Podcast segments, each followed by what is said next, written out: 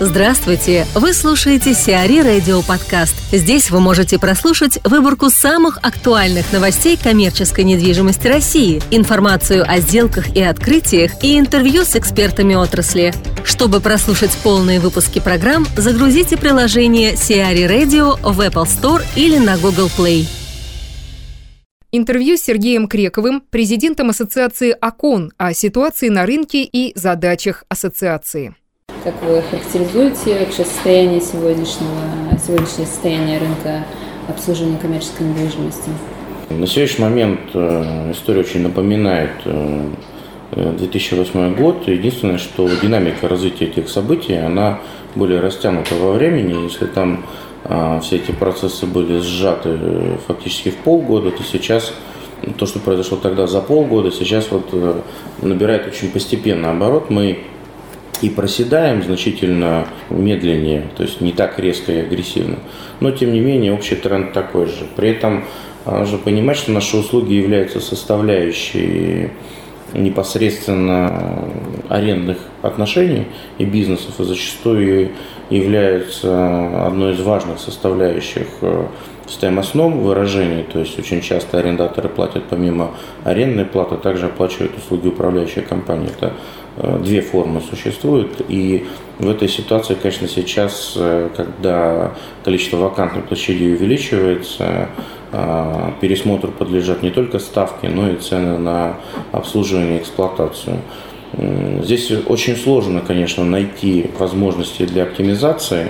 Вот. Ну, понятно, что самое простое – это снижение количества задействованных людей, потому что зарплата и труд – Э, составляет больше 60% в структуре себестоимости наших издержек прямых. Э, и при прочих равных, что у нас, что будь то собственная служба эксплуатации, возможности по оптимизации, они ограничены. Это будет напрямую сказываться на качестве оказываемых услуг. Сегодняшние обстоятельства не дают нам большого выбора, поэтому, да, многие идут на, такой, идут на такие шаги, и принимают решения. Да, они готовы поступаться качеством, но они ищут оптимизацию в ценах.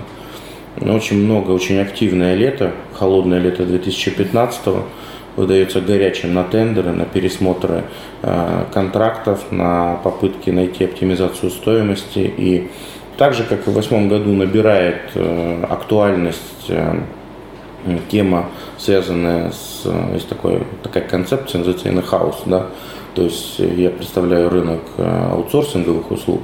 Соответственно, э, в ситуации кризиса собственники зачастую рассматривают это как вариант. Для нас это ситуация сжатия рынка, это такая же работа с оптимизацией издержек. Все, ничем мы в этой ситуации не отличаемся это повышение конкурентоспособности.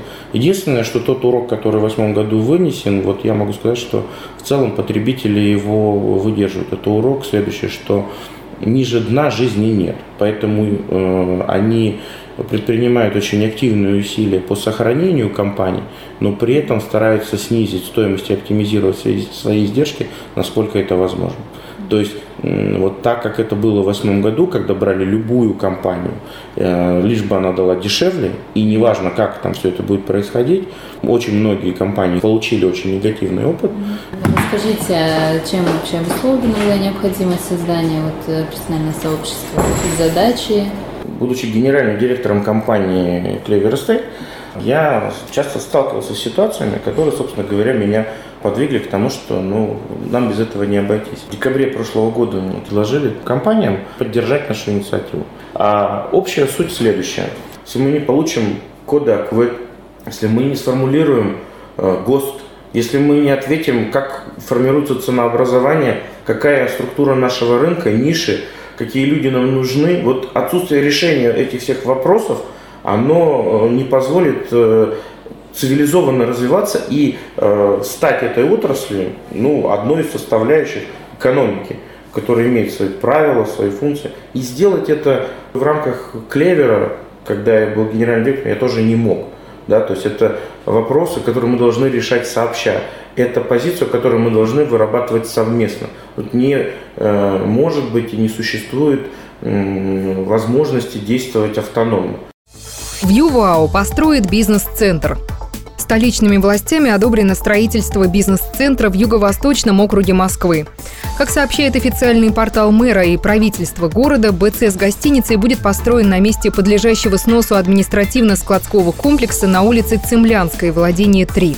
Площадь нового здания составит 24 тысячи квадратных метров. Также по этому адресу появятся жилые дома с детским садом и медицинским центром общей площадью 84 900 квадратных метров.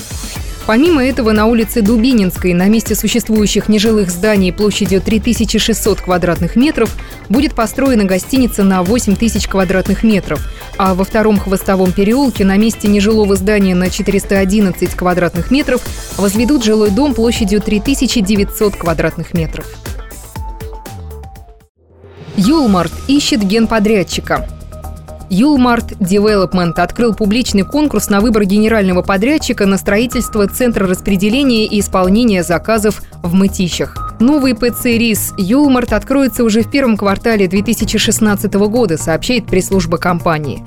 Пригородный центр распределения и исполнения заказов «Юлмарт» площадью 20 тысяч квадратных метров в Мытищах станет частью инфраструктуры оптово-розничного парка «Мизаджи», одного из крупнейших объектов торговой недвижимости в Москве. Инвестиции в проект составят порядка 65 миллионов долларов. ПЦ «Рис» в Мытищах является инвестиционным проектом Юлмарт Development и третьим по счету действующим объектом логистической сети ритейлера, находящимся в его собственности.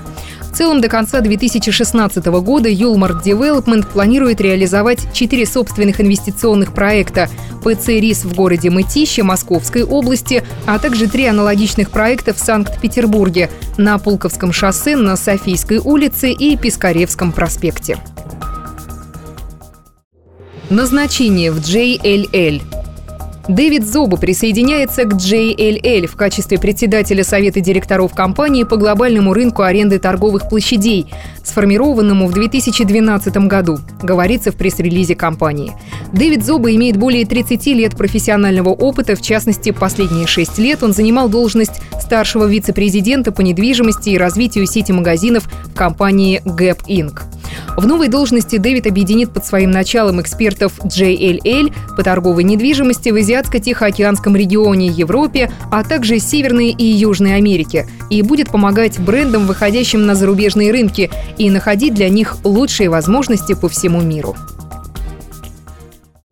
CBRE перебралась в Москва-Сити. CBRE сообщает о переезде с 3 августа 2015 года в новый офис. Он располагается на 29 этаже бизнес-центра класса А ОКА по адресу 1 Красногвардейский проезд, дом 21, строение 1, ММДЦ Москва-Сити. Многофункциональный комплекс класса А «Ока», девелопером которого выступает компания Capital Group, представляет собой две башни – жилую 85 этажей и офисную 49 этажей. Общая площадь офисной башни составляет 110 тысяч квадратных метров. Бизнес-центр находится в пяти минутах ходьбы от станции метро «Международная». Архитектурные решения, дизайн и отделка нового офиса CBRE, общая площадь которого составляет 1250 квадратных метров, выполнены под руководством отдела управления строительством CBRE в России. В рамках реализации проекта эксперты отдела провели исследования с целью оптимизации офисного пространства и его грамотного планирования. Проектирование и отделочные работы заняли менее четырех месяцев. Сиари Радио. Эксклюзивные рубрики «За и против», «Ноу-хау», «Ремейк», «Новые форматы». Слушайте в полных выпусках программ в приложении Сиари Radio. Приложение доступно в Apple Store и на Google Play. Более подробная информация на сайте siari.ru slash radio.